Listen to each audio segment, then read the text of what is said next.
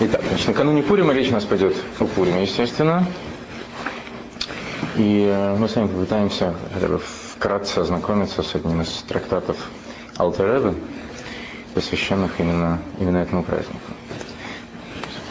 Законы этого дня в той или иной степени нам знакомы, основные, основные, основные заповеди. Слушать чтение Мигилы, устраивать праздничную, праздничную трапезу, а, посылать подарки друг другу, делать, пожертвования. Есть еще одно великое правило. Хаев имеш лыпсумей вепурия адела йода, что человек должен напиться в Пурим так, чтобы не различать между словами проклят Аман и благословен Мордыхай. Вот до такой степени нужно навязаться в праздник Пурим. О чем это говорит? Что очень веселый день, правильно? Веселый, радостный праздник – и э, такого вообще, на самом деле, такого требования не, э, э, нет по отношению ни к какому другому празднику. Хотя, в принципе, это э, заповедь Торы – радоваться в праздничный день, самахта бехагеха, радуйся в, в твои праздники. Тем не менее, получается, что радость и веселье праздника Пурим, она превосходит, превосходит все, остальные, все остальные праздничные дни. И вот это, на самом деле, в связи с этим может напрашиваться вопрос. Почему? Чем этот день настолько особ, что вот в отношении него есть такая заповедь, вот так, так хорошо напиться, так хорошо нарадоваться, чтобы вообще не отличать э, благословен Мордыхай от, проклят, от проклятого При том, что, смотрите, все остальные праздники, это заповедь, являются зап, за, заповедями Торы, Праздник Пурим был установлен после известных исторических событий, был установлен нашими мудрецами, что на самом деле многим воспринимается как некая второстепенная, как указание на некую второстепенность этого праздника. Тем не менее, веселиться и ликовать, так сказать, в этот день нужно даже в большей степени, чем в другие праздники. И казалось бы, они своей святостью превосходят День Пурима. А что, например, может нам указывать на эту избыточную святость других дней по сравнению с праздником Пурим? М? различные запреты. Скажем, в Пурим не запрещено, не запрещено работать, не запрещено совершать вот те, те действия, те так называемые работы, виды работы, которые запрещены в, в праздничный день, так же как субботние, хотя ну, мы знаем, что праздничные дни несколько отличаются по своим законам от субботних, но не, не, не, не, не, незначительно. Скажем, разрешены в праздничные дни разрешены те действия, которые необходимы для приготовления пищи, что опять-таки для того, чтобы человек мог порадовать себя хорошей трапезой и, и так далее. Но в Пурим нету даже, нету даже этих ограничений. И, казалось бы, это указывает на то, что Пурим своей, своей святостью, своим уровнем уступает несколько уровню святости других дней. И это, на первый взгляд, непонятно. В отношении Пурима сказано, что в эти, вот в те дни, которые мы вспоминаем в праздник Пурим, вот таким вот разгульным образом отмечая их, евреи приняли на себя окончательно то, что некогда начали исполнять.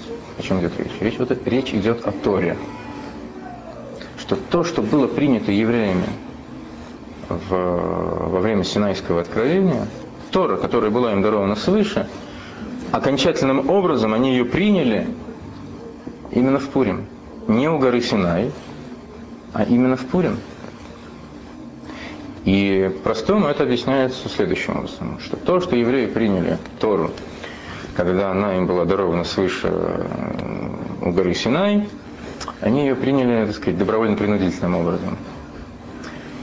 Как, как описывается в Мидраше и приводится в, в книге Зогар, Гикха алейхам гарки гигис. Буквально Всевышний сделал так, что гора Синай нависла над ними, буквально оторвалась от своего подножия, нависла над ними. И э, значит, выбор, перед которым стояли евреи, был довольно нехитрым. Либо принять Тору, либо... Либо сами понимаете, что. Евреи сделали свой добровольный выбор, да, принять Тору. Разгласили на Савинишму. И все, все, что Всевышний нам дает, мы исполним и затем впоследствии осознаем. Стараемся осознать, понять То есть принятие Торы у горы Синай было вынужденным, а во времена, во времена Ахашверыша, когда произошла вот из, из, известная нам история с Аманом, евреи добровольно приняли на себя законы Торы. Казалось бы, да, есть некое преимущество. Но с другой стороны, если мы говорим о вынужденности, о какой-то, о каком-то, так сказать, насилии над личностью, то во времена Ахашверыша для евреев тоже были тяжелые времена. Они тоже стояли перед, э, ну, в общем-то, на, границе между жизнью и смертью. Сами знаем, был, был, был издан указ, грозивший тотальным уничтожением всем, всем иудеям. То есть какая-то, как сказать, опрессия, если можно так сказать, тоже была. В чем, в чем отличие вот той вынужденности, казалось бы, с которой евреи столкнулись во времена Пуримные от той вынужденности, с которой они приняли, приняли Тору от Всевышнего на горе Синай. И в чем преимущество? В чем же преимущество Пурима, даже по сравнению с дарованием Торы? Ну, в принципе, дарование Торы является источником, источником для нас э, всех, э, всех, всех заповедей Торы, включая, включая законы о, о праздниках. И рассуждение на эту тему, вернее, ответ на, на эти вышепоставленные вопросы, в этом исключительном преимуществе Пурима над всеми остальными праздниками, об его избыточном веселье, что нужно так напиться, что, чтобы не отличать благословен Мордыхай от проклят Аман. И а с другой стороны, казалось бы, Пурим уступает своей святостью всем прочим дням а, праздничным, как, а, когда запрещена работа, в Пурим она не запрещена и так далее. Это я так повторяю, чтобы сказать, вести в курс дела.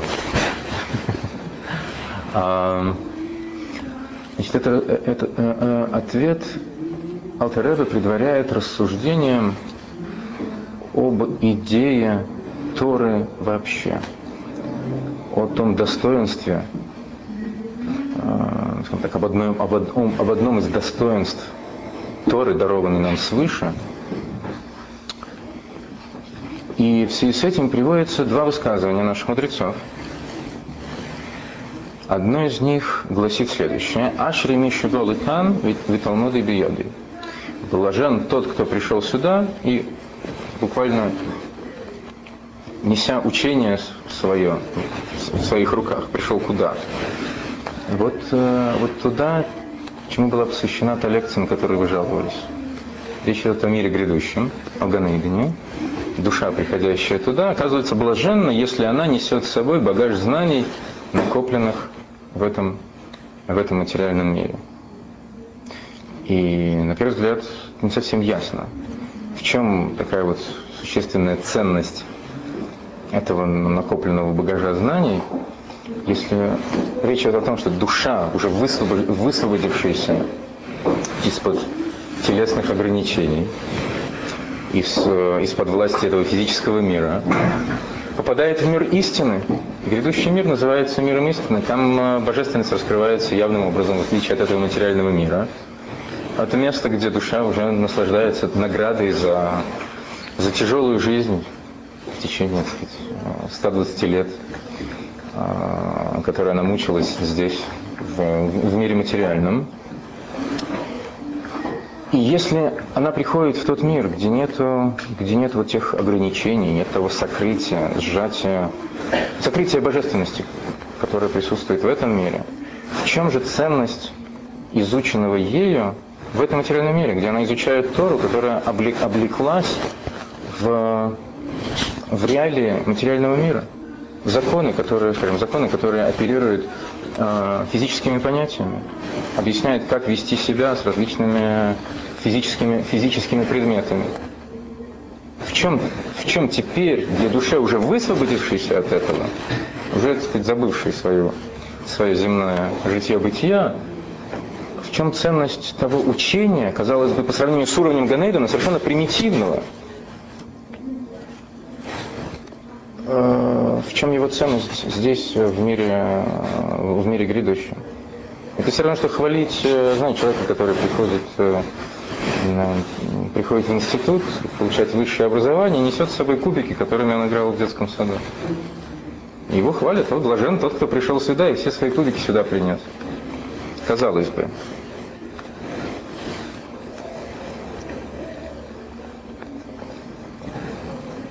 Кроме того,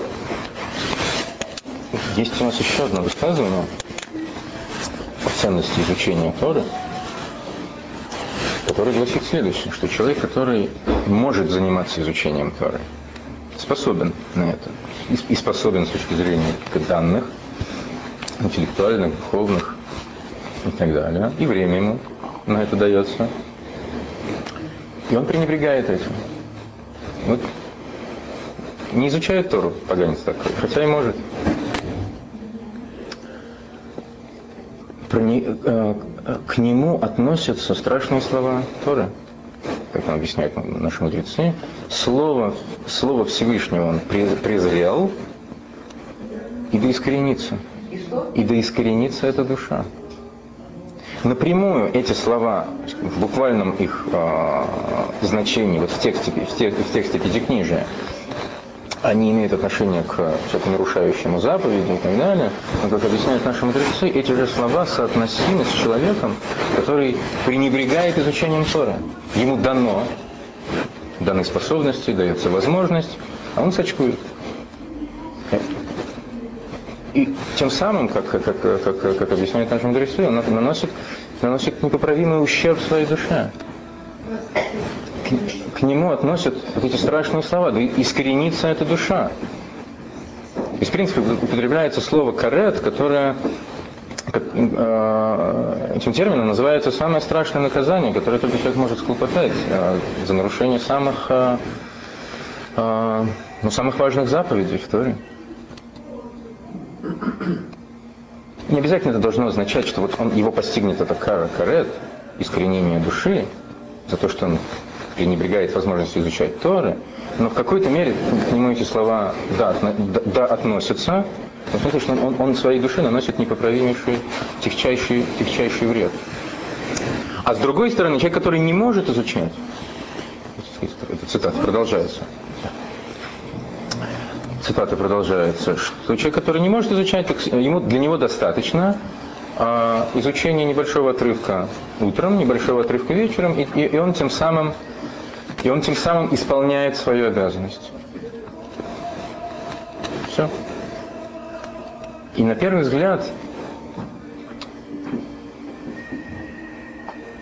настолько контрастен подход, настолько, ну, наверное, нельзя это все-таки назвать двойным стандартом, но, но все равно это не, не, не совсем понятно, на первый взгляд. Такое, такое, такое тяжелейшее взыскание с человека, который может изучать Тору и не, и, и не делает этого, по сравнению с той снисходительностью, которая, которую Тора э, демонстрирует по отношению к человеку, который не может изучать Тору. Либо, либо не дано, не слышу. Это не для всех это наказание, это для тех, кто может изучать? Да. Аиды или вообще человек? Аиды, аиды. Либо не, спос... не способен, ну не дано, ну кто-то может, кто-то не может. Не, не даны способности, может быть, не дается время. Так вот складывается в его жизни обстоятельства, что он должен, э, должен большую часть своего времени тратить на что-то другое.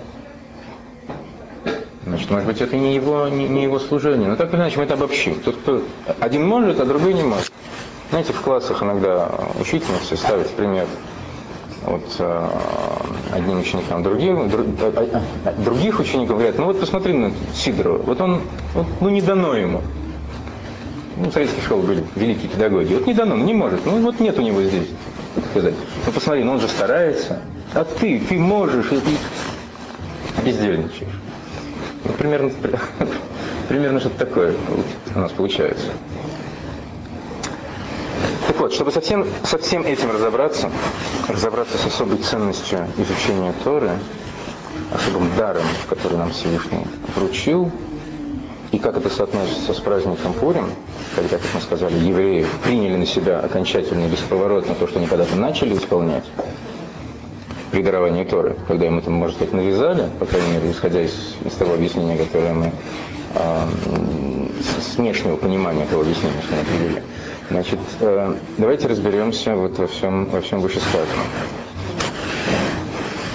Помочь неким ключом к пониманию для нас может стать одно словосочетание, которым Писание обозначает, обозначает саму Тору.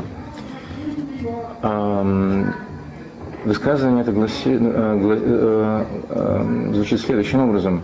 Мошел Хакадмойни. Буквально, буквально словосочетание можно перевести как древняя притча. Мошел, если кто-то знает иврит, в современном языке машал это как бы пример. На, на языке, языке более, скажем так, поэтическом, приведем это как притча кадмойни, древняя, при, при, при, сказать, предшествующая временам, временам новейшим или даже, или даже не, недавним, нечто древнее. Так вот, э, этим словосочетанием обозначается, обозначается сама Тора. Мудрость Всевышнего, даров, дарованная нам. Я сейчас не буду разбирать, в каком контексте звучит, звучит это словосочетание. Э, но давайте, давайте посмотрим, что по сути обозначает наречение Торы именно вот таким вот словосочетанием. Древняя, древняя притча. Во-первых, слово «кадмойни», то, что мы переводим как «древняя»,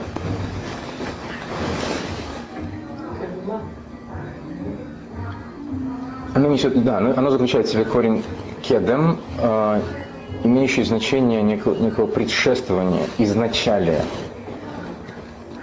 Можно э, сопоставить ему такое слово, как предвечный. Потому что это слово, на самом деле, обозначает самого Всевышнего. Причем не в, не в каких-то сказать, ипостасях его, не в каких-то от, э, атрибутах проявления, раскрытия его, оно указывает на высочайший уровень божественности, на саму сущность Всевышнего. Поэтому оно обозначается таким словом кадмо, кадмойни, то есть предвечный, предшествующий чему бы то ни было, самым изначальным уровнем раскрытия. Помните, мы с вами много времени посвятили устройству, изучению, так сказать, устройства высших миров, структуры высших миров, сферот, которые составляют а, каналы трансформации божественного света, которые составляют структуру миров. Мы с вами говорили и о более высоких уровнях. Ведь помните, мы с вами обсуждали такие понятия, как свет, свет окружающий и свет, свет проникающий. Как бы два уровня божественного света, два аспекта, которые являются неким источником творения, источником существования всего, всего существующего. Свет, свет наполняющий, так называемый, или проникающий, это то, что э, формирует творение сказать, во всем многообразии его индивидуальных черт. Почему называется наполняющим миры? Поскольку на каждом из уровней мироздания – он раскрывается э, в соответствующей степени. В мирах более высоких он раскрывается более явным образом. На уровне духовных миров как бы э, явно раскрывается, явно ощущается, явно постигается существование, суще, истинность Творца. А на более низких, на уровне более низких миров свет более, более сокрыт, более, сокра, более, более сокращен, и именно, это, именно этот атрибут божественного света а, можно сказать, непосредственно соотнести с именем Илуиким, всесильный, помните, который мы с вами обозначали как инструмент сотворения, числовое значение которого равно слову «атева» – природа, то есть тот атрибут божественности, который раскрывается в обустройстве мироздания, в тех законах, закономерностях, согласно которым, в соответствии с которыми э, этот, этот, этот, этот мир существует. И вот этот аспект божественного света формирует каждое творение, делает его таким, вот, э, каково, каково оно есть. Формируя вот весь тот набор индивидуальных черт, характеристик, качеств, которые, которые его составляют. Существует более высокий аспект божественного света, называемый окружающий свет или облекающий. Он так называется не потому, что его нет внутри мироздания – но он по своему уровню, он выше как бы непосредственного овеществления творения. Он определяет существование всего сотворенного вот просто по факту. Мы не можем сказать, что одно из творений существует в большей степени, нежели другое. О каких бы творениях мы с вами не говорили, самых что ни на есть земных и примитивных, или о каких-то высших духовных сущностях, там, ангелов каких-либо или, или, или, или, чего, чего бы то ни было еще, мы можем сказать, что одно существует в большей степени, нежели другое. И сам факт существования, чего бы то ни было, он определяется вот этим более высоким аспектом божественного света. То есть он одинаков на всех уровнях мироздания. Поэтому он как бы в противоположность проникающему свету обозначается как свет окружающий. Помните, мы это сравнивали, приводили такой грубый радиотехнический пример, как сигнал несущий и, и, и, и, и формирующий. Один так сказать, определяет вот по факту возможность приема трансляции в этом месте, а другой формирует, собственно говоря, вот те, те, те, те, уже те колебания, которые, будучи трансформированы через мембрану, могут восприниматься нами как нечто, как нечто осмысленное в виде акустических колебаний. Так вот то слово, которое, э, вот это слово «кадмони», оно обозначает уровень божественности, предшествующий даже такому наивысшему уровню, как свет, свет, свет, свет окружающий. Уровень, который является источником всего, самой сущности Творца. Да. И Тора называется... Просто это слово указывает на уровень, на уровень предвечности, предшествования всему. Тора называется Мошала Кадмуни, древ... не просто древняя притча, а она называется так потому, что она в некотором смысле является пред, примером, примером для сущности Творца. Примером для Творца. Теперь как это понимать? Давайте вспомним, что такое пример вообще. Помните, мы с вами как-то подробно рассуждали о вот, самом принципе функционирования человеческого разума нашего интеллекта, как он работает, как, как проходит процесс постижения. У нас есть уровень хохмы, это означает некую инициальную вспышку прозрения, точка, точка некая некого наития, прозрения, которое в себе заключает всю сущность той идеи, над постижением которой человек бьется. Но пониманием это еще назвать нельзя, правильно? понимание достигается на следующем уровне, на уровне сферы бина, который, который знаменует собой применение человеком вот аппарата своей логики, использование набора символов, которым, который несет в своем, в своем сознании и так далее, который он использует для, для понимания некого отцвета вот той искры озарения, которая не, спосыл, не, не спосылается с уровня Хофма на уровень, на, на, на, на уровень бина. И один из мы сейчас э, полностью не будем воспроизводить эти рассуждения о работе человеческого разума. Вспомним, вспомним лишь один из, один из, э, как бы сказать, вот, векторов направления постижения, которым оперирует Бина, постижение в, глуб, в глубину. Помните, одним из э, сильнейших приемов, что ли, или инструментов постижения является такое понятие, как мошель, пример – если концепция превосходит уровень постижения э, ученика, то как, как учитель не будет ее перефразировать, какие, какие может быть, с, терминов заумных старается перейти на термины примитивные, но если он будет выражать ту же самую концепцию, просто перефразируя ее, так сказать, ее, ее, ее определение, это все равно выше уровня постижения учеником. Но что он может сделать? он может привести пример. Тем самым как бы не сведя эту концепцию на уровень уже ниже, воплотив ее в несколько иную идею, которая может быть уже та, схвачена, схвачена сознанием ученика. Это, это будет уже другая идея, но она в себе как бы несет в своем зерне, в своем ядре, несет, некий, э, несет некую искру инициальной идеи, изначальной идеи. Понимаете? И, и, и поняв, схватив эту иде, идею примера, человек, человек может, может быть в состоянии как бы экстраполировать свое понимание на уровень более, более высокий. Может такого не случиться, может, может случиться так, что и пример будет заведомо выше э, способности человека постичь, Что тогда нужно будет? Может быть, привести еще один пример. Пример на пример. Понимаете? То есть возможно такое последовательное низведение идеи с уровня высочайшего до уровня, а, до того уровня, до которого уже может дотянуться, а, как бы сказать, своими мыслительными щупальцами а, разум воспринимающего. В этом, в этом идея примера. И почему Тора называется примером для, для, для, предвечного? Потому что на каждом из духовных уровней Тора раскрывается в соответствии вот с уровнем реальности этого мира. То, что постигает души на уровне Ганейдена, там есть различные уровни Ганейдена. Есть нижний Ганейден, есть верхний Ганейден. Раскрытие э, истины Торы на уровне нижнего Ганейдена это совсем, совсем не то же самое, что раскрытие на уровне, на, на уровне верхнего. Можно сказать, что вот то, что души в состоянии э, осознать, постичь на уровне нижнего Ганейдена, вот эта вот идея ими, э, доступная им на этом уровне, является неким мошелем, примером для той истины, как она раскрывается на уровне, на уровне высшего Ганейдена. И таких, на самом деле, таких ступеней, таких ступеней бесчисленное множество.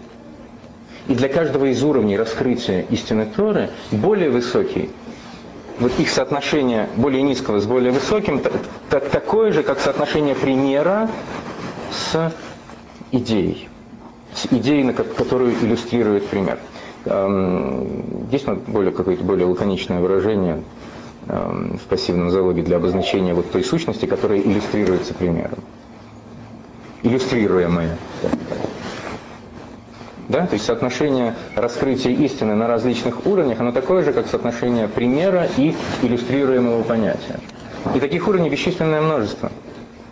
Скажем, про царя Соломона сказано, что он изрекал сколько, сколько, сколько, сколько притч? 150. Кто больше? 240.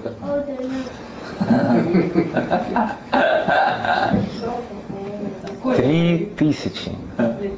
Три тысячи. Нет. Он изрекал. То есть он мог для, для объяснения концепции привести три тысячи примеров.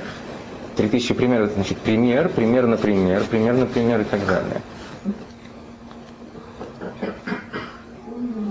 Поэтому называется мудрейшим из людей. Смотрите, с одной стороны, как бы показывают действительно э, бесконечную э, высоту, что ли, его, его, его постижения, его это можно, можно так сказать, мыслительность, мыслительной способности. И также способность растолковать осоз, осознаваемое самим собой, растолковать э, разуму, который пониже. Это тоже э, должно быть... Это тупость того, кто слушает. Ну, в какой-то степени. 64 тысячи. Это только по каждой теме могут, Не знаю, возможно. Может быть вопрос такой сложный? Может быть просто вопрос такой сложный? Совсем не обязательно, что мы сталкиваемся с какой-то беспредельной тупостью тому, кому адресованы эти 3000 примеров. Может быть, иначе не, растолку... не, не, не растолкуешь. Но идея как раз в том, что Тора раскрывается на каждом из уровней таким образом, что соотношение между этими уровнями, а оно подобно соотношению примера и иллюстрируемой концепции. Источник же мудрости Торы, источник, источником Торы называется сфера Хохма Мирациус. То есть самая высшая точка высшего из миров. Помните, мы с вами э, говорили когда говорили о, о, об устройстве мироздания, мы говорили о четырех мирах. Ацилус, Брия, Яцира, Осия. Наш материальный мир – это нижняя половина мира, мира Осия.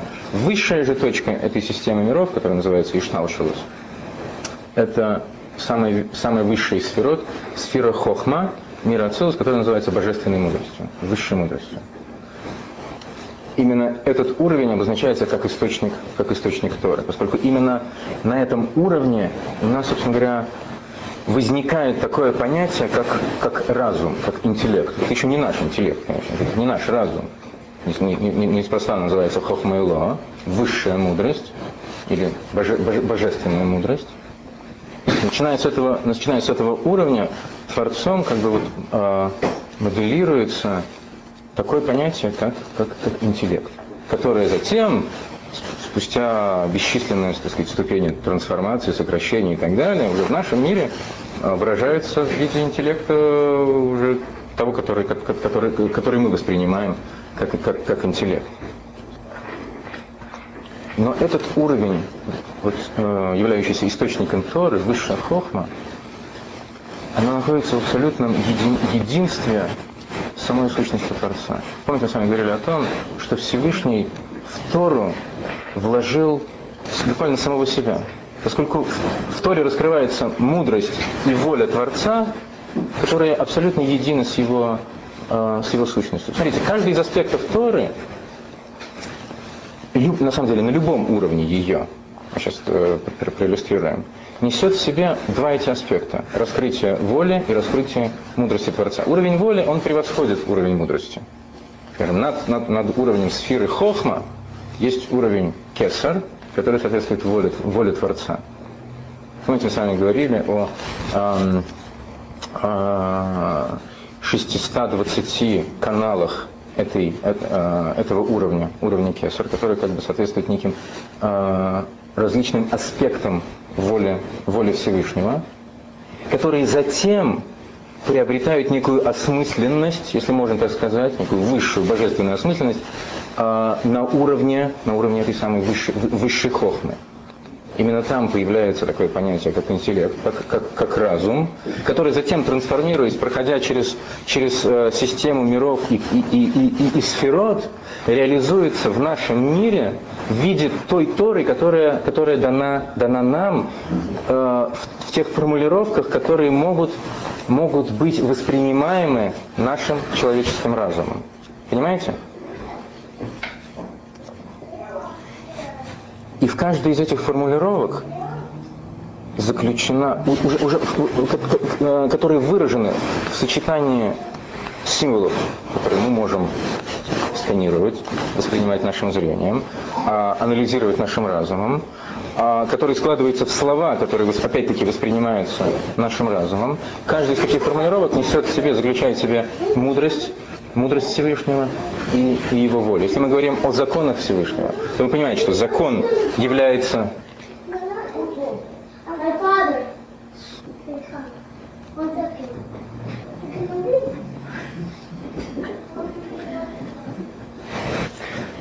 Закон является волеизъявлением, правильно? Он выражает некое желание Всевышнего, чтобы мы делали и сё-то. Таким образом раскрывается его воля в этой, в этой формулировке. С другой стороны, сама формулировка, она требует осознания, она несет себе какую-то мысль, которая должна быть нами воспринята. Именно эту мысль воспринимаем как волеизъявление.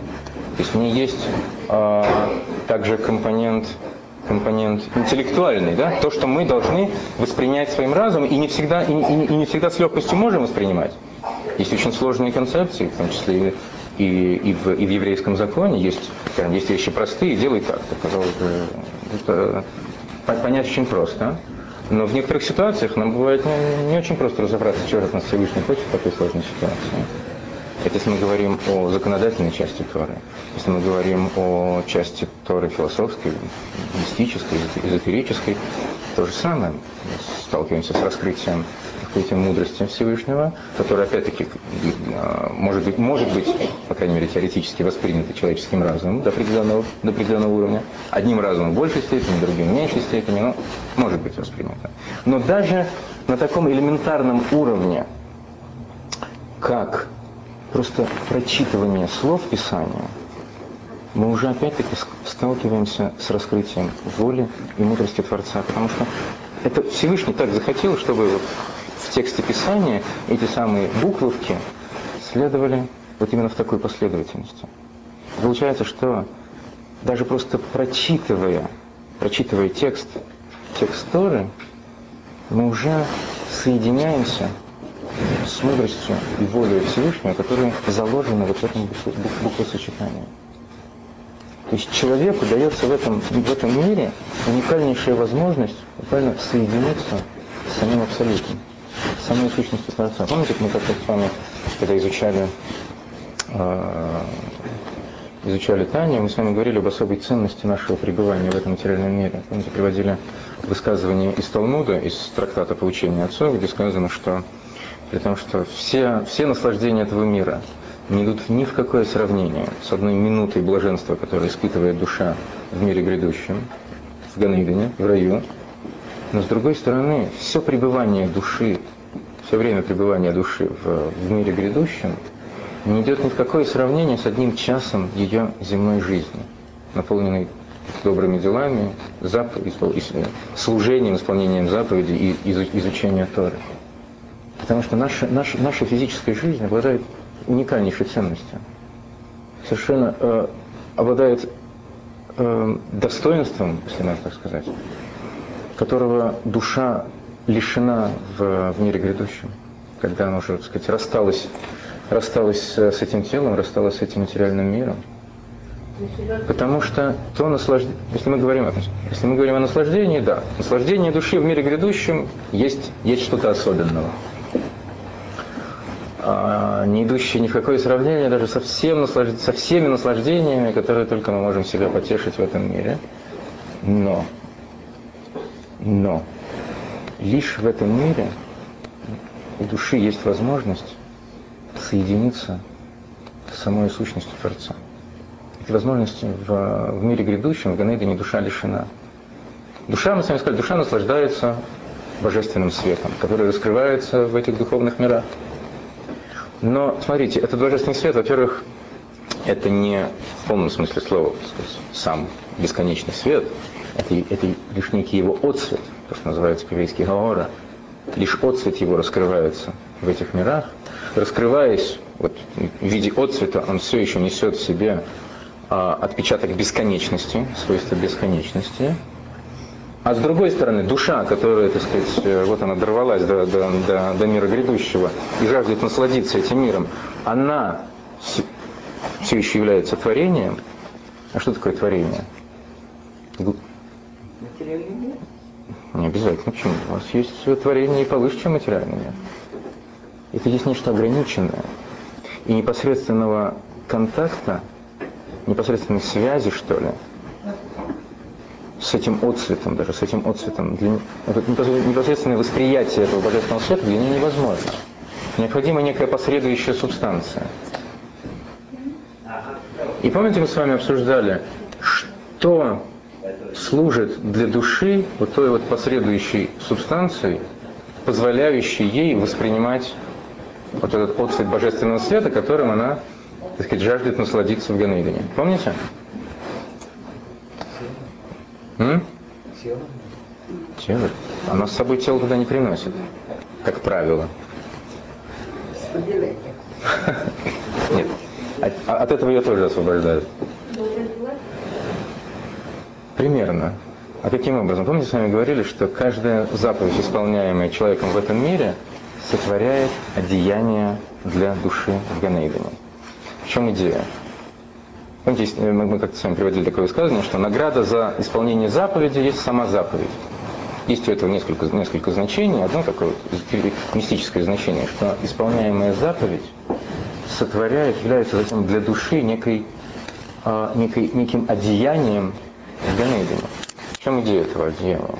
Идея не в том, что душа должна, пока она еще здесь, пока можно что-то заработать, прибарахлиться, чтобы, чтобы там не стыдно было себя другим душам показать. Идея в том, помните? Так не совсем. Дело в том, что заповеди, совершаемые нами здесь, как раз и сотворяют те оболочки, для души. Что есть одеяние? Это оболочка. Здесь одеяние, знаю, может человек охрани, э, охранять от, от зноя, наоборот, от стужи и так далее, позволяет ему существовать в, окружающей, в окружающей атмосфере. Но в том числе, конечно, и показать себя другим, так сказать. Но исполняемый заповедь сотворяет вот такое вот одеяние, такую оболочку, которая делает для души теперь возможным восприятие некого диапазона, если можно так сказать, некой толики вот того отцвета божественного света, который раскрывается в мире грядущем. Понимаете? Чем больше Э, точно так же, как помните, мы с вами приводили пример с, с, с, с восприятием нашим глазом солнечного света. Непосредственный взгляд на Солнце болезнен, разрушителен для, для, для человеческого глаза. Что может, да, позволить нам смотреть на Солнце? Светофильтр. Правильно? Светофильтр позволяет нам воспринимать, опять-таки, сокращенный свет Солнца, уже редуцированный, и лишь некий спектр, правильно, окрашенность светофильтра, э, собственно, означает, что он пропускает лишь некий диапазон этого света, правильно? Нечто подобное, нечто подобное с этими оболочками, которые, которые мы творим здесь, исполняя заповеди. Каждый, каждый из этих митцвот сотворяет вот такое вот, такое вот одеяние, которое делает теперь для души возможным получение вот того наслаждения, тех различных аспектов того наслаждения, которое несет, несет ли божествен... божественного света, раскрывающийся в, в мире грядущем. Чем больше, чем больше таких одеяний, тем, так сказать, скажем так, разнообразнее минимум, разнообразнее вот то, то э, многообразнее вот этот диапазон божественного света, ею, ею воспринимаемый. А вот интенсивность этого света, этой связи с источником, от которого она получает отсвет, определяется, э, извиняюсь за шаблонность, иной фразы не подберу, объемом изученного в этом мире. Объемом Торы, изученной нам, изучаемой нами в этом мире. Понимаете? Сколько мы с вами сказали, что Тора является Мошером, примером для сущности Творца. Точно так же, как вот в, на примере с нашим обиходным мыслительным процессом. Чем, чем более интенсивным является процесс объяснения какой-то концепции, чем больше примеров и чем глубже вот та цепочка примеров, которые мы приводим для объяснения этой концепции, тем, тем глубже наше понимание, тем глубже наше понимание этой идеи, правильно? Точно так же и здесь. Чем, чем в большем объеме мы постигаем вот эту вот, вот всю эту эм, сообщность, если можно так сказать, примеров, тем глубже наше проникновение вот в постижение иллюстрируемого, скажем так. Поэтому чем больше мы накапливаем изученного в Торе, тем, тем интенсивнее наша связь затем с сущностью Творца, которая, для которой Тора является, является, является как бы примером. То есть интенсивность вот этого излучения, которое воспринимается душе в Ганейдене, она напрямую, напрямую зависит от э, изученного нами в этом мире. И в свете всего вышесказанного мы теперь, нам теперь легче понять, вот эти две, две фразы, э, которые мы вынесли в вопрос в начале, о том, что тот, кто может учиться и не учится, пренебрегает дарованными ему способностями и временем, возможностью изучать. Кто, э, к нему относится фраза, что он презрел э, слово Творца и да искоренится эта душа. То есть с такой душой связывается понятие искоренения. Аж отсечения от источника, а тот, кто не может, так с него достаточно с него достаточно с немножко и, и, и, и вечер немножко. И все. И можно поставить галочку. Зачет.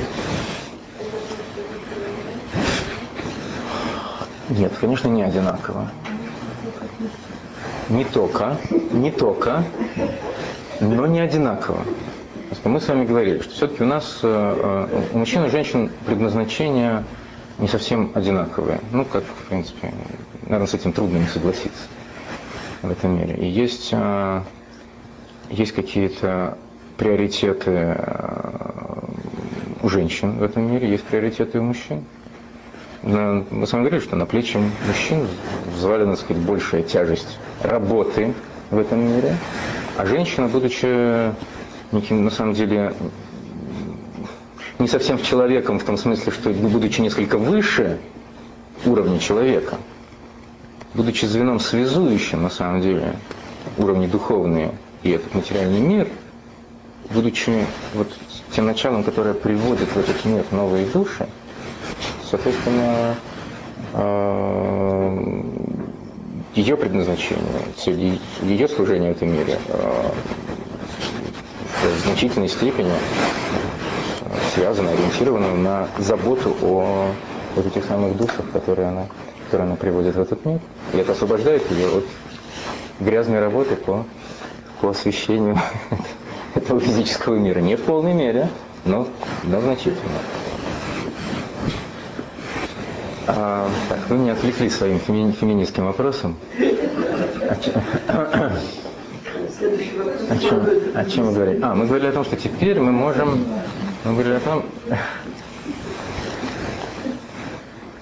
Мы говорили о том, что теперь нам легче понять э, идею вот о, казалось бы, совершенно малосоотносимой вот, ответственности того, кто может но не делает, и того, кто не может, но дел, делает по минимуму, и с него как бы с него станется.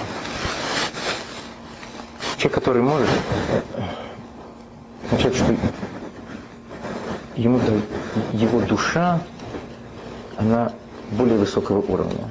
Ее задача в этом мире, она более, более, более сложна. Значит, он должен э, достичь в своем постижении вот, вот этой вот нами перечисленной цепочки так называемых примеров, которые, которые, собственно говоря, дают нам возможность установить связь с самим, с самим Творцом, он, он должен добиться, добиться, добиться максимально, максимально для него возможного. Тот, кто не может, значит, это, это, это, это, это, это как бы изначально не для него. У него свои задачи в этом, в, в этом мире. От него это не требуется. Подобно тому, как, э, смотрите, э, опять мы уже приводили пример с классом.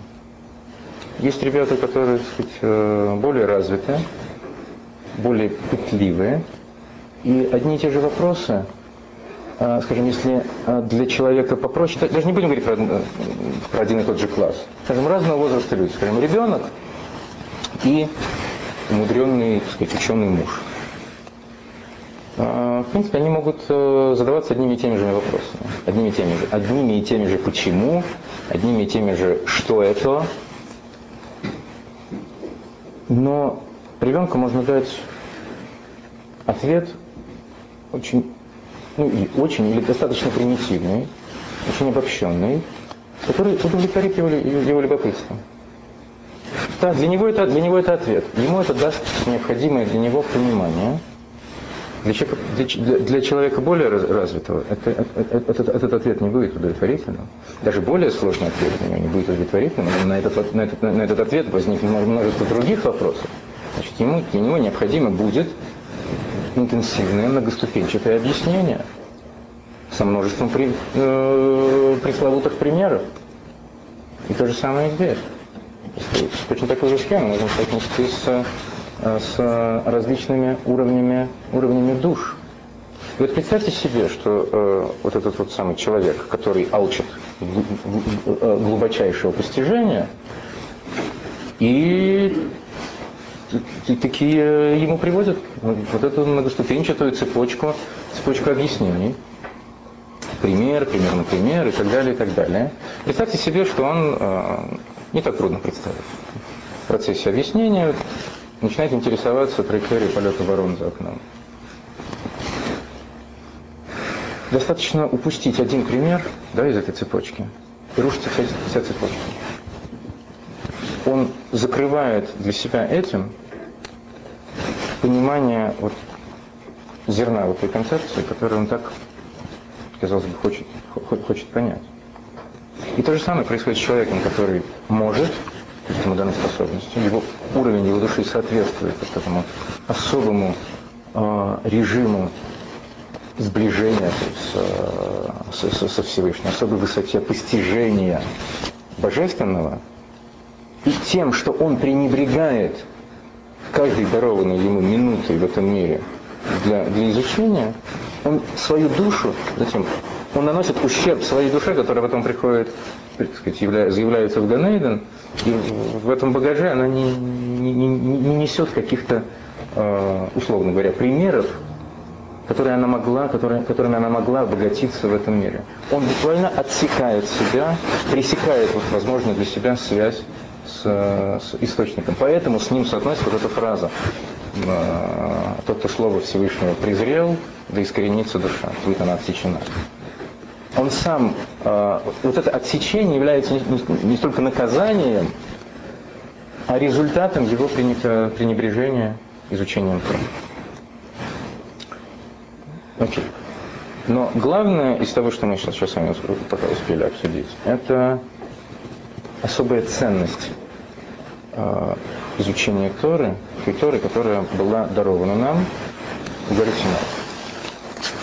Далее. Мы с вами сказали, что дарование Торы у горы Синай не идет ни в какое сравнение, ну, я, я утрирую, конечно, с тем добровольным принятием к исполнению, Гевольминхерц, а, которые совершили евреи во времена, а, во времена, которые мы с вами отмечаем такой вот разгульной пьянкой в праздник, э, в праздник Пурим. Правильно? Дарование Торы происходило таким вот а, добровольно-принудительным образом, а во время, а во время, во время Пурима евреи добровольно на себя ее приняли, хотя, сами сказали, почему же добровольно, если это были времена репрессий и указа, который грозил, грозил уничтожением всему еврейскому народу. Давайте разберемся, что же, что же на самом деле происходило, происходило у подножия горы Синай. Вот мы с вами только что побеседовали об особой небывалой возвышенности, той неизмеримой ценности Торы, которая нам дарована Всевышним. Но, может быть, вы помните, что является обязательным условием принятия Торы? М?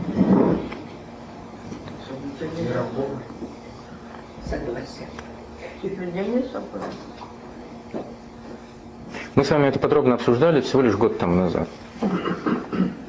Когда, когда говорили о празднике, празднике Пейсах праздники исхода, кульминация исхода явилась, собственно говоря, дарование Торы. И помните, что собой символизирует вот э, главная заповедь праздника Пейсах – маца. Такое качество, как битуль. Помните, мы с вами упоминали? Битуль – это буквально обозначает устранение своего «я», уничтожение собственного эго.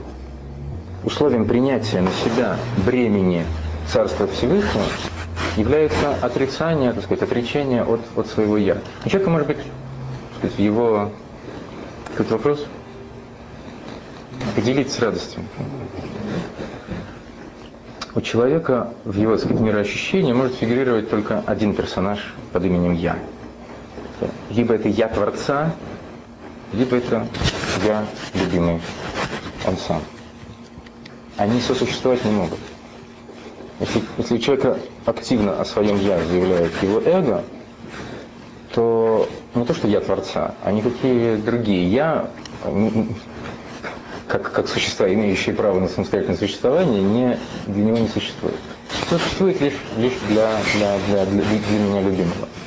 Поэтому главным условием принятия бремени Царства Небес, так сказать, является, является битуль устранение, устранение собственного эго.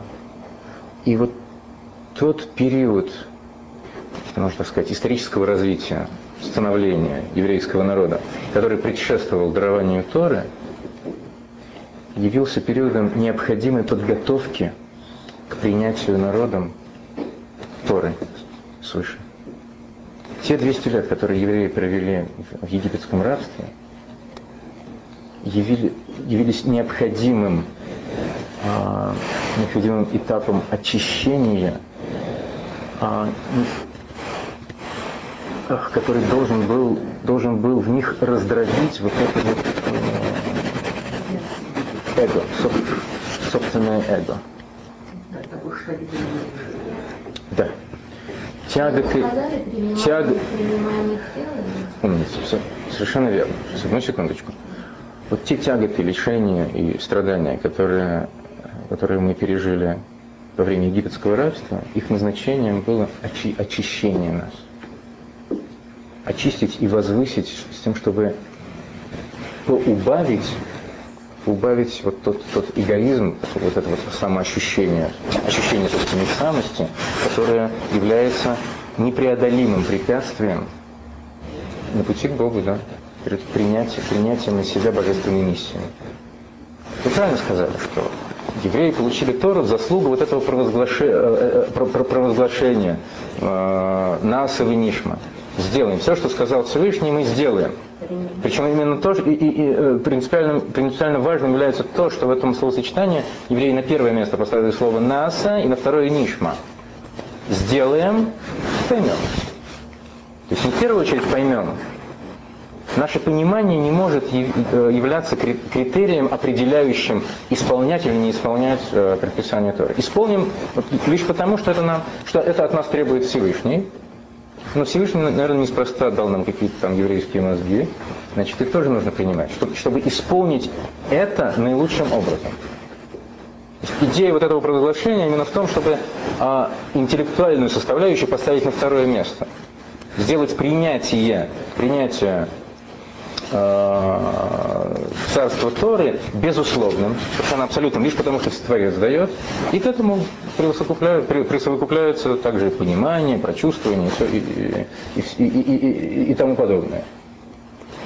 Но прежде чем евреи провозгласили Нааса и Нишма, произошла вот та история, которая, которая, которая описывается в Зогар и Мидраше, как то, что гора Синай порвалась от подножия и нависла над ними. И евреи с радостью воскликнули. Сделаем. Херц, сделаем. О чем, о, чем, о чем разговор? Конечно. На самом деле не все так просто. Не все так просто. А вот эти вот визуальные эффекты, нависание горы и так далее – были обусловлены. Необходимость их была, обуславливалась тем, что даже после 200 лет рабства, этого очищения, еврейский народ все еще все-таки не был на ступени достаточно возвышенной, достаточно освященной, чтобы удостоиться дарования Торы. Поэтому они не провозгласили на Асавинишма, пока гора над ними не, не, не нависла. Что означает нависание горы? На самом деле, по сути, это не, не означает вот такое вот под страхом смерти вынуждение их к этому. Оно является неким... Я, я, я, я не хочу трактовать это как некую аллегорию, давайте не будем отрываться от, от, от буквального, буквального смысла, несмотря на то, что это, это хоть это и, и, и не текст Писания, а как бы сборник аллегорических толкований, тем не менее, не буду злоупотреблять сказать, э, ссылкой на, на, на аллегорию. Нам не нужно отрываться от текста буквального, но вот физическое воплощение этого, этого действия проистекало от, на самом деле, духовной идеи происходящего. А духовная сущность происходящего заключалась вот в чем. Что евреям свыше было явлено раскрытие абсолютной любви Творца к которое буквально обволокло просто самым, что есть, чувственным, явственным образом обволокло все их, все их, все их существо. Не случайно эта фраза звучит буквально «Икфа легем гархи гигес», а не просто гора над ними нависла, а как, значит как бы накрыл их, об, а, об, об, облег их, гора облекла их, подобно лохане. Представляете такое поэтическое сравнение? Накрыло. В том дело, что вот эта, эта, эта, эта фраза несет в себе оттенок обва, как, как бы окружения, обволакивания. А гора, почему, почему, почему для этого понадобилось гору, гору открывать от подножия? Потому что э, в, в, в, в Кабале понятие горы связано с, именно с эмоцией любви. Не случайно Авраам называется горой тоже. Почему? Потому что вся, вся его сущность, вся, вся его сущность заключалась в, в безграничной любви. Помните, мы с вами говорили, что э, даже сфера Хесед мира Ацилус явилась к Творцу с жалобой, что пока Авраам живет в мире, ей нечего делать в мироздании. Потому что Авраам несет безграничную любовь всем, всем, всем, всем творениям. Ну, можно было так сказать, более, более, а, более так сказать, подробно порассуждать на эту тему, соотношение горы с идеей любови, но а, нам, нам сейчас важнее понять, понять иное. Сущность произошедшего во время Синайского откровения, вернее, того, что предшествовало Синайскому откровению. Всевышний явил народу Израиля настолько безгранично, настолько абсолютную свою любовь к ним, вот это вот их а, не то что обезоруживало, это неправильное выражение, это не то, что, знаете, как, как скажем, а, обаяние харизматического человека может обезоружить. Ему не скажешь нет. А им было явлено настолько, настолько абсолютное откровение Творца себя им, раскрытие Творца себя им, это лишило их какой бы то ни было свободы выбора. Понимаете? вот максимальность этого явленного им раскрытия Творца им и раскрываемой им любви Творца лишила их какой бы то ни было свободы выбора. То есть это не то, что можно было, а, можно было даже сказать, что как можно выбирать, э, э, сделаем или не сделаем, примем или не примем, если сам Творец а, а, явным образом раскрывается, настолько очевидным образом раскрывает себя. Творец, который говорит, сделайте, и это абсолютно явно, что это, что это он нам себя раскрывает, как можно сказать не сделать? Даже, даже так нельзя это сформулировать. Потому что словосочетание или не сделать абсолютно неправомочно. Оно не существует э, в тот момент, когда Творец таким вот, таким вот образом раскрывает, являет себя э, человеку. Таким образом, таким образом, вот это провозглашение «сделаем», да, примем на себя все, и э, потом пытаемся понять, оно явилось результатом, результатом явленного им свыше раскрытия божественности. То есть то, что в Кабале называется пробуждением свыше, которое, э, которое в результате приводит к пробуждению снизу. Понимаете, да? Зачастую у нас в жизни такое бывает. Всевышний нам являет свою милость, так сказать, э, посылает нам ну, столько всяких радостей и удач, что зачастую это может пробудить нас чувство благодарности ощущение, что да, наверняка это свыше, и вот, вот таким вот образом у человека может вдруг пробудиться сильное религиозное чувство. Например. А может иным образом быть явлено и тоже пробудить религиозное чувство. И все равно это, и все равно это, и все равно это раскрытие милости Творца. Даже если ты через несчастье, которое раскрывает в нас вот эту искру веры, ну, мы сейчас в, в, в, в, в эти идеи не будем слишком глубоко вдаваться, просто как, как пример. Пример вот этой концепции пробуждения сверху, которая имеет результатом пробуждение, нижнее пробуждение, пробуждение человека. И это то, как обстояло дело во время Синайского откровения, при даровании Торы, при получении нами Торы. Совершенно иначе все происходило во время пуримных событий. Что предшествовало пуримным событиям? Евреи пришли в Вавилон как изгнанники, пережившие страшную трагедию, разрушение, потери своего, своего государства, разрушение государства, разрушение храма Иерусалима. Но довольно быстро евреи, как бы сказать, обжились и освоились на новом месте, выбились в люди, и, как, к сожалению, часто с нами бывает, начали ассимилироваться. Начали, так сказать, стараться не просто вести себя как, как, как все законопослушные вавилонцы, но и сказать, быть вавилонцами больше, чем сами вавилонцы. И последней каплей, приполнившей чашу терпения Всевышнего, явилось пиршество, которое закатил царь Ахашверов. Что-что? Ой, ужас, ой, ужас, если только это. Да, и он, э, он, он, он все, все подданные были приглаш, приглашены на эти народные гуляния по всей стране. И евреи не уклонились, несмотря на предостережение своего ли, лидера Рабыхая. Тем не менее, ну как Что мы, не вавилонцы, что ли?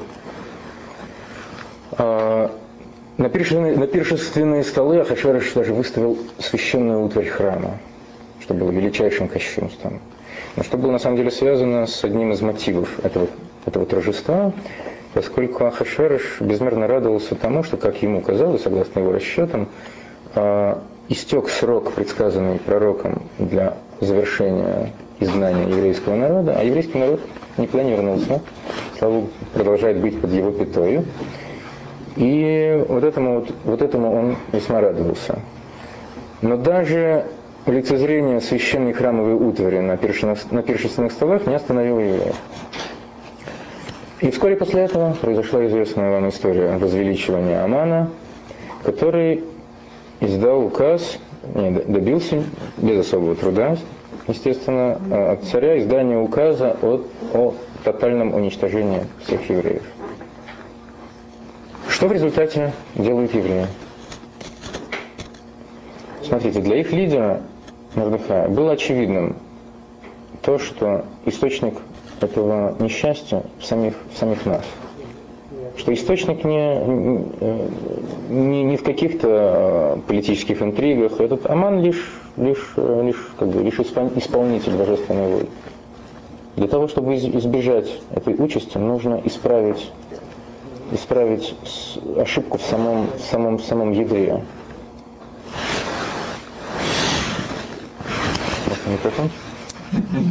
А,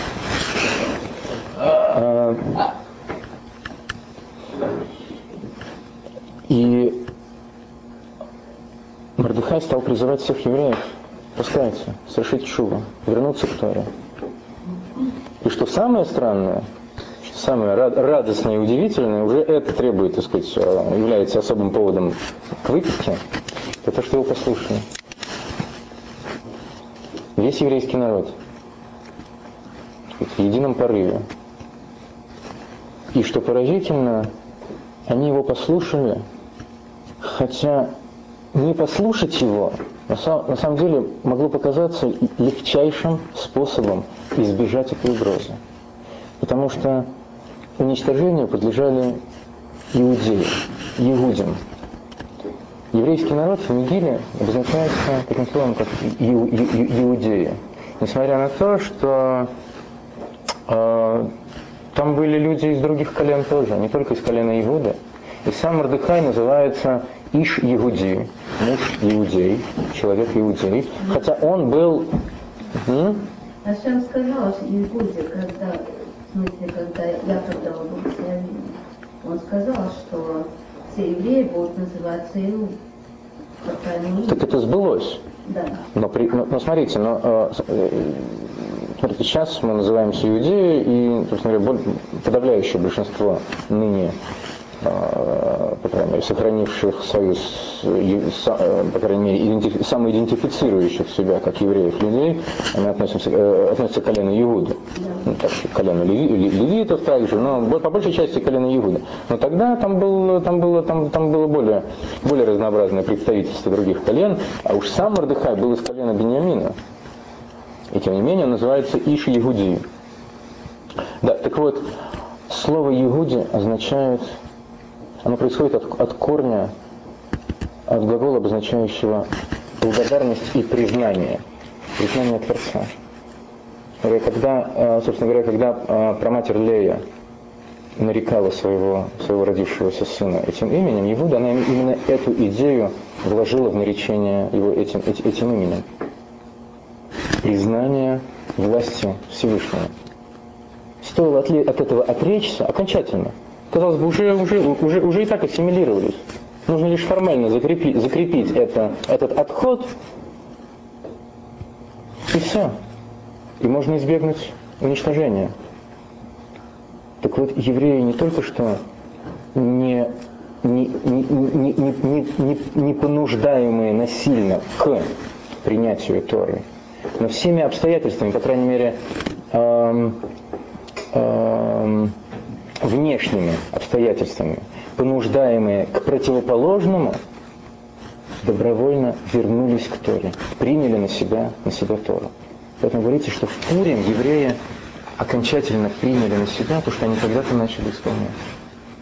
Если во время Синайского откровения результатом принятия Торы явилось открытие Творца, максимальное открытие его свыше, пробудившее евреев вот такой вот, а, такой вот а, религиозный экстаз, во время Пурима там особым экстазом и не пахло, было не до экстаза.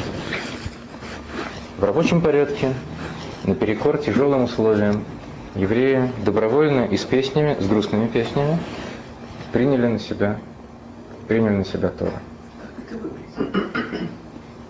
Повсеместно евреи собирались сначала для молитвы, для постов, а,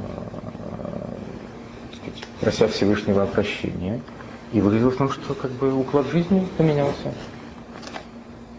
Вы знаете, сколько, вы знаете, сколько времени, э, какой промежуток времени отделял издание указа от, э, от вот того, того дня, который мы отмечаем как Пурим?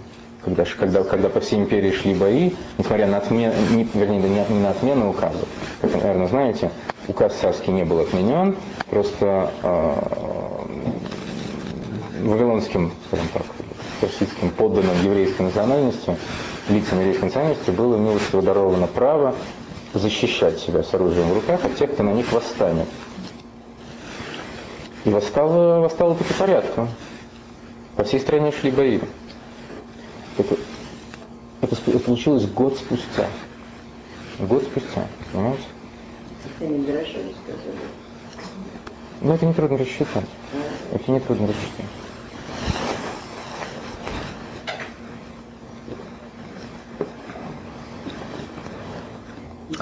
Вот такие вот дела. Нет, вы знаете, трудно себе представить, но таки вот так получилось. Ну, на самом деле, я не знаю, какой там был, э, какое было процентное соотношение, судим ли по большинству. Это не принципиально. Для нас важно понять сущность, сущность этого процесса. Сущность заключается в том, что вот в раскрытии качества битвы, само, самоустранения. Причем самоустранение, смотрите, в случае с пуримными событиями, вот это вот устранение своего эго, оно было не как, не как результат вот этой раскрытия бесконечной любви Творца свыше во время дарования Торы. Оно было на самом деле актом самопожертвования. Буквально самопожертвования. Потому что те, кто назывались, подпадали, скажем так, под определение иудеи, подлежали уничтожению. Несмотря на это, евреи раскрыли в себе вот это качество иудеями. Признавать, признавать власть Творца. И это символизирует собой понятие Егуди. И поэтому э, Мордыхай называется Иш Егуди. Слово Иш, буквально муж, оно также означает некое главенство, э, э, некий, некий уровень инициальный. То есть, на самом деле, он, будучи главой поколения, сообщил э, своим современникам, своим соплеменникам вот эти силы для, для самопожертвования. И в противоположности ему Аман является потомком, потомком Амалека, э, народа, который является неким духовным антиподом еврейского народа, народом, который олицетворяет э, максимальный, максимальный эгоизм, максимальную концентрацию вот той э, духовной, духовной нечистоты, которая, скажем, она соотносима, скажем, с семью кнанейскими племенами, их не случайно именно семь, потому, потому что каждый из них а, соответствует одной из так называемых нечистых сферот. Амалек, он на самом деле обобщает вот эту вот идею духовной нечистоты, а, идею народа антипода еврейскому, противоположности еврейского народа, который несет, должен нести в мире вот эту священную миссию раскрытия Творца по, по, по всему миру. Поэтому именно Аман пылал такой ненавистью к э, Мордыхаю и ко всему еврейскому народу, и поэтому он сказать, замыслил уничтожение, уничтожение иудеев. Да, но они совершили все вот после того, как они уже поклонились Христа, да? Нет, еще, нет, нет, еще до того. Okay. Еще до того. Вы помните, Эстер три дня постилась? Да, я помню. И она сказала, и вы поститесь вместе со мной. Весь народ, весь народ, понимаете? Да, я понимаю. Но, но но- но- затем, уже, уже после повешения Амана, это, это- это- это продолжилось. И не нужно забывать, что указ никто не отменял. Хоть, хоть Амана и повесили, но там еще было много кого вешать. знает. Они постились три дня подряд или три дня каждый день заново? Ой, я не знаю вот этих подробностей, честно говоря, постились. Три дня. Как это происходило, что они ели перед постом, я не знаю. Так вот, принятие евреями на себя э, то, что называется ерма небес, происходило, как мы с вами сказали, не, не, не вынужденным свыше образом, не через раскрытие безграничной любви Творца, как во время Синайского откровения, а явилось актом буквально самопожертвования во имя, во имя Всевышнего. И уровень, который, уровень души человека, который раскрывается во время такого вот, так- такого вот поведения, которое оказывается задействованным, он выше даже, он выше, чем э, те уровни души, которые мы с вами обозначаем как, как са- самые наивысшие уровни интеллекта. Он превосходит интеллект. Самопожертвование, оно выше даже, чем выше самой безграничнейшей любви к Творцу. Мы с вами сказали, что во время дарования Торы Всевышний явил свою бесконечную, абсолютную любовь им, которая пробудила как бы вот ответную любовь э, сынов Израиля э, ко Всевышнему. Это, это выразилось в провозглашении «сделаем». Но уровень само- самопожертвования, он еще выше, выше и разума, и выше любви. Мы не, не- не случайно с- сопоставляем интеллект и любовь, потому что, э, скажем, в, в Торе звучит такая фраза «Ла вейсашем лекеха кигу хаеха» любить э, Бога Всесильного твоего, ибо Он жизнь твоя. Поскольку зерном, на самом деле, в, в в глубине этой эмоции, любви ко Всевышнему, лежит осознание того, что Он является исто- э, как бы, источником моего, э, мо- моей жизни. Я живу лишь благодаря Ему. Это, так сказать, пробуждает э, во мне любовь ко Всевышнему. Самопожертвование означает готовность поступиться своей жизнью. Понимаете? Это, абсо- э, э, э, э, абсолют- абсолютный выход за рамки все- так сказать, всего, всего строя наших э, э, си- э, сил нашей души, включая самые наивысшие, интеллект. Кидушишем. Шаг, на который и человек идет исключительно в силу того, что он не хочет быть оторванным от Всевышнего. Он готов поступиться своей физической жизнью, лишь бы не, не, не потерять э, вот эту связующую, нить, связующую его душу с, с, с, с источником всего. Скажем, человек может, э, как помните, мы с вами обсуждали, э, почему человек может совершать грехи. Пом- Помните эту фразу, что че- человек, э, человек совершает грех только потому, что в него вселяется дух глупости. Что это за дух глупости? Помните, мы с вами приводили фразу изречения царя Соломона «Видел я, что есть преимущество у мудрости над глупостью, подобное преимуществу света над тьмой». Казалось бы, что, такое, что такого мудрого изрек царь Соломон? И мы тогда с вами а, обсудили как бы вот, вот эту сущностную связь соотношения мудрости и глупости с, с тьмой и светом, но даже само сопоставление глупости и тьмы, оно, по крайней мере, вот в данном контексте для нас исключительно важно. Дух глупости – это то, что скрывает от человека, делает для него не не- не- невидимым, или, по крайней мере, не столь замечаемым некую очень важную истину, что поступая даже малым, нарушая даже одну из заповедей Торы, человек разрывает некий канал, связующий его с Творцом. Но другое дело, что когда так сказать, речь идет о каком-то частном нарушении, отдельном, человек может сказать, ну, ну, ну миться туда, миться сюда, так сказать, ничего, все равно, так сказать, еврей и в душе, и по паспорту. Но вот когда, когда, не дай Бог, возникает ситуация, когда ему предлагают либо от- сохранить свою жизнь ценой отречения от, от- от Всевышнего, тогда уже никакой дух глупости не в состоянии скрыть от него, то есть уже до, до, до самого тупого доходит, что поступить с этим, значит, совершенно себя отсечь от, от, от, источника, от источника. Именно это дает человеку силы пойти на, на самопожертвование. Нежелание быть, быть отсеченным, оторванным от Творца. Без страха. Тут уже о страхе речь не идет. Тут уже о страхе речь не идет. Когда мы говорим о страхе, это все еще уровень подобной любви. Это одна из, одна из эмоций. Когда а, а, оказывается задействованным уровень интеллекта. Собственно говоря, работа нашего интеллекта, Хохмедин, она порождает в нас соответствующие эмоции. Уровень самопожертвования гораздо выше. А что происходит, когда еврей крестится? Ой, не спрашивайте. Ну вот эти выходцы, которые из Советского Союза, я знаю, что многие Что происходит? Эли, М? что происходит? Ничего хорошего не происходит. ну. Даже если они хорошие верующие люди. Даже. Вот так Любавичский Рэба говорит. Да, потому что он все еще может что-то исправить, безусловно.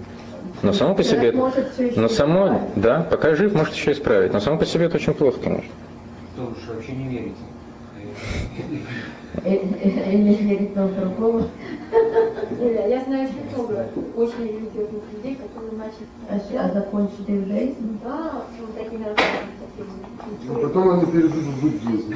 Нет, нет, нет. Это сначала, а потом ислам. Ну, что-то первое. Окей. В связи со всем вышесказанным, мы теперь можем с вами понять, почему, почему радость праздника Пурим настолько превосходит веселье всех прочих праздников. Мы сказали, что в Пурим человек достигает вот такой вот вернее, вот во время, во время тех событий евреи достигли такой вот абсолютной связи с самой сущностью Творца, подобной связи при даровании Торы, но, но, от- но отличие было в том, что они достигли как бы своими силами, через готовность пойти, а, бл- благодаря вот своему изъявлению этой готовности, пойти на, на, на- на полное самопожертвование. Теперь, Ашем сделал, что они его послушали. Ашем так сделал? в случае пуримных событий, Да. Да нет, мы же говорим, что они, они сами это сделали. Они сами это сделали, просто сами, без всякой помощи. Это понятно. И тем не менее, и тем не менее идея, в- идея в том, что если при даровании Торы было пробуждение сверху, которое привело к пробуждению снизу, при пуримных событиях вот этого пробуждения не было. То есть можно говорить о том, что это было сделано своими силами. Теперь, что э, э, э, по поводу радости эм, праздничных дней. Тора говорит «Рено садиким башем». Радуйтесь, праведники, во Всевышнем, Всевышнему. Радость, праздни- ра- ра- радость праздников, устанавливаемых Торой, соотносится с четырехбуквенным именем Всевышнего. Помните, мы с вами говорили, что тетраграмматон, четырехбуквенное имя Всевышнего, оно указывает на всю структуру мироздания. Каждая буква соответствует одному, одному из миров. Буква Юд соответствует высшему миру Ацилус, буква Гей соответствует миру Брия, Вов миру, миру, миру Яцира, и а, четвертая буква Гей опять-таки миру, Аци, миру Ацилус. И духовная сущность этих праздников, она находится всецело внутри, не вовне, а внутри системы, системы сотворенных миров. И само исполнение заповедей этих праздников, об, об- об отмечании этих праздников, оно эм, имеет назначение, оно э, обладает эффектом привлечения света, света свыше в структуру, структуру, структуру мироздания.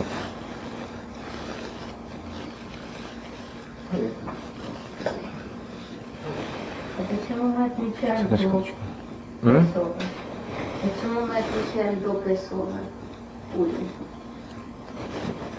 Потому что это выпало на этот день. Я не, не- очень понял вопрос. Тогда произошло после прессона, после дарования Бога. Смотрите, мы Песах отмечаем каждый год, поэтому как ни крути, у нас будет, будет, будет и до, и после.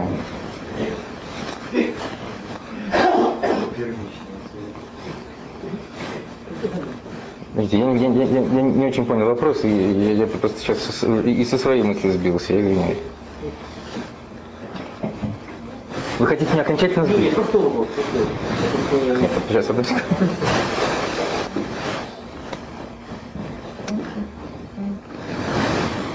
Так вот, ис- еще раз. Исполнение заповеди о праздничном веселье в отношении всех остальных праздников, которые устанавливаются Торой, Пейсах, Швуэ, Суккот, так, привлекает, э, э, имеет эффект на привлечение божественного света к структурам мироздания. Собственно говоря, так, так, так- так работают все заповеди, все заповеди Торы. И радость, которую мы, э, которой мы сопровождаем отмечание э, вот, церемония справления праздников, оно как бы увеличивает в еще большей степени тот свет, который приходит в миры. Праздник же Пурим идея которого заключается в самопожертвовании, мессирус нефеш, она превосходит даже самый наивысший уровень с- вот этой структуры сотворенных миров. Выше, чем, выше, чем, мир, вы- выше, чем мир Ацилус. Поэтому сказано, что праздник Пурим превосходит, превосходит само высочайшее имя Творца, вот это вот тет- тетраграмматон. Именно по этой причине, по этой причине э, имя Всевышнего ни разу не, упомина- не упоминается в свитке Эстер. Это можно было бы воспринять как некий, как некий недостаток бы, э, то, чего не достает по сравнению со всеми другими книгами Священного Писания, на самом деле в этом выражается величайшее преимущество э, праздника Пурим. Это имя потому и ни разу не упоминается в свитке, что уровень праздника Пурим выше даже, чем уровень, уровень этого, этого имени.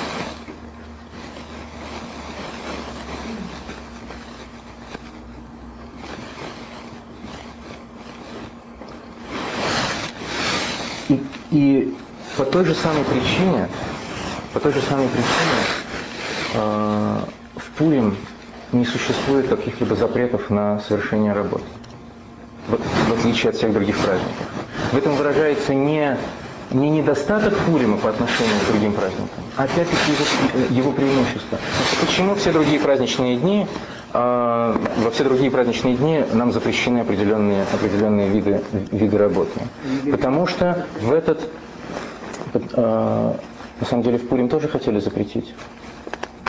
Инициально, когда устанавливали праздник Пурим, хотели установить за- запрет, запрет работы. Поэтому здесь это не связано просто с тем, что те праздники, они история, а Пурим установлен мудрецами. Нет.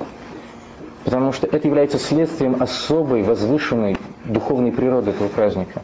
Во все другие праздники э, э, запрет на совершение работы проистекает из, из того, что в эти дни вся система мироздания, все уровни, все миры э, получают некое, некое духовное возвышение при- духовная природа мироздания отличается, она не такая, как, как, как в будние дни.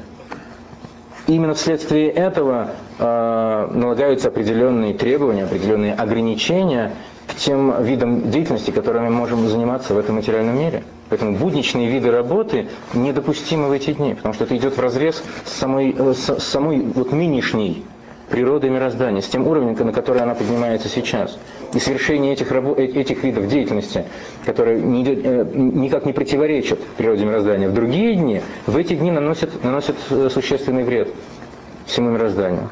Именно в силу того, что оно, извиняюсь, я повторю, это самое мироздание, оно возвышается на совершенно иной уровень. В Пурим, в Пурим раскрывается божественный свет, который выше всей вот этой вот системы сотворенных миров. Он не подвержен никаким условностям и ограничениям. Он может приходить в этот мир без нарушения как бы вот э, привычного уклада этого мира. И именно поэтому чудо, которое принесло освобождение еврейскому народу, оно не, оно не, не воплотилось в каких-то сверхъестественных э, происшествиях. Красное море не рассеклось, ничего сверхъестественного, казалось бы, не произошло. Все, все, что случилось, случилось в рамках естественного хода вещей. Такое вот произошло чудесное сочетание естественных, нормальных событий, сочетание, казалось бы, случайностей. С одной стороны, величайшее чудо, а с другой мы не видим, что произошло разрушение естественного уклада, уклада вещей. И в этом тоже выражается не недостаток этого чуда, а наоборот его величайший духовный уровень. В этот момент раскрылась божественность такого уровня, что ей не, ей не нужно было для того, чтобы в этом мире произошло желаемое, не, ну, не нужно было нарушать э, физические рамки устройства, устройства мироздания. Казалось бы, чудо, чудо, которое происходит наперекор э, естественным законам природы.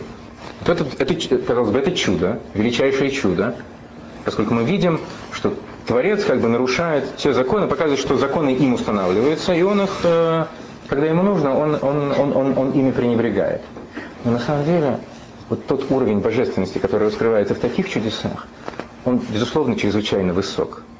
Но он все еще ограничен, ограничен тем, вот это раскрытие этого ограничения мы видим в том, что для того, чтобы это произошло, искомое произошло, необходимо, чтобы э, физические законы отошли в сторону.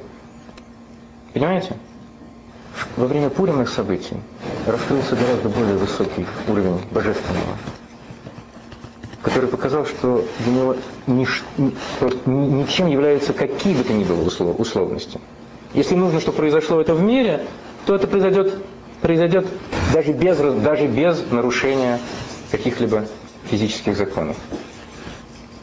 И именно поэтому так сказать, в конце времен, вы не надеетесь, что этот конец наступит очень-очень скоро, когда придет Машех, все праздники будут упразднены, кроме, кроме Пурима. Ну и Хануки, заметьте скобочку. Потому что что будет собой знаменовать приход Машеха? Раскрытие самой сущности Творца, но раскрытие ее в самом что ни на есть материальном мире. Ну, дай Бог, чтобы мы с вами как можно скорее удостоились лицезреть это.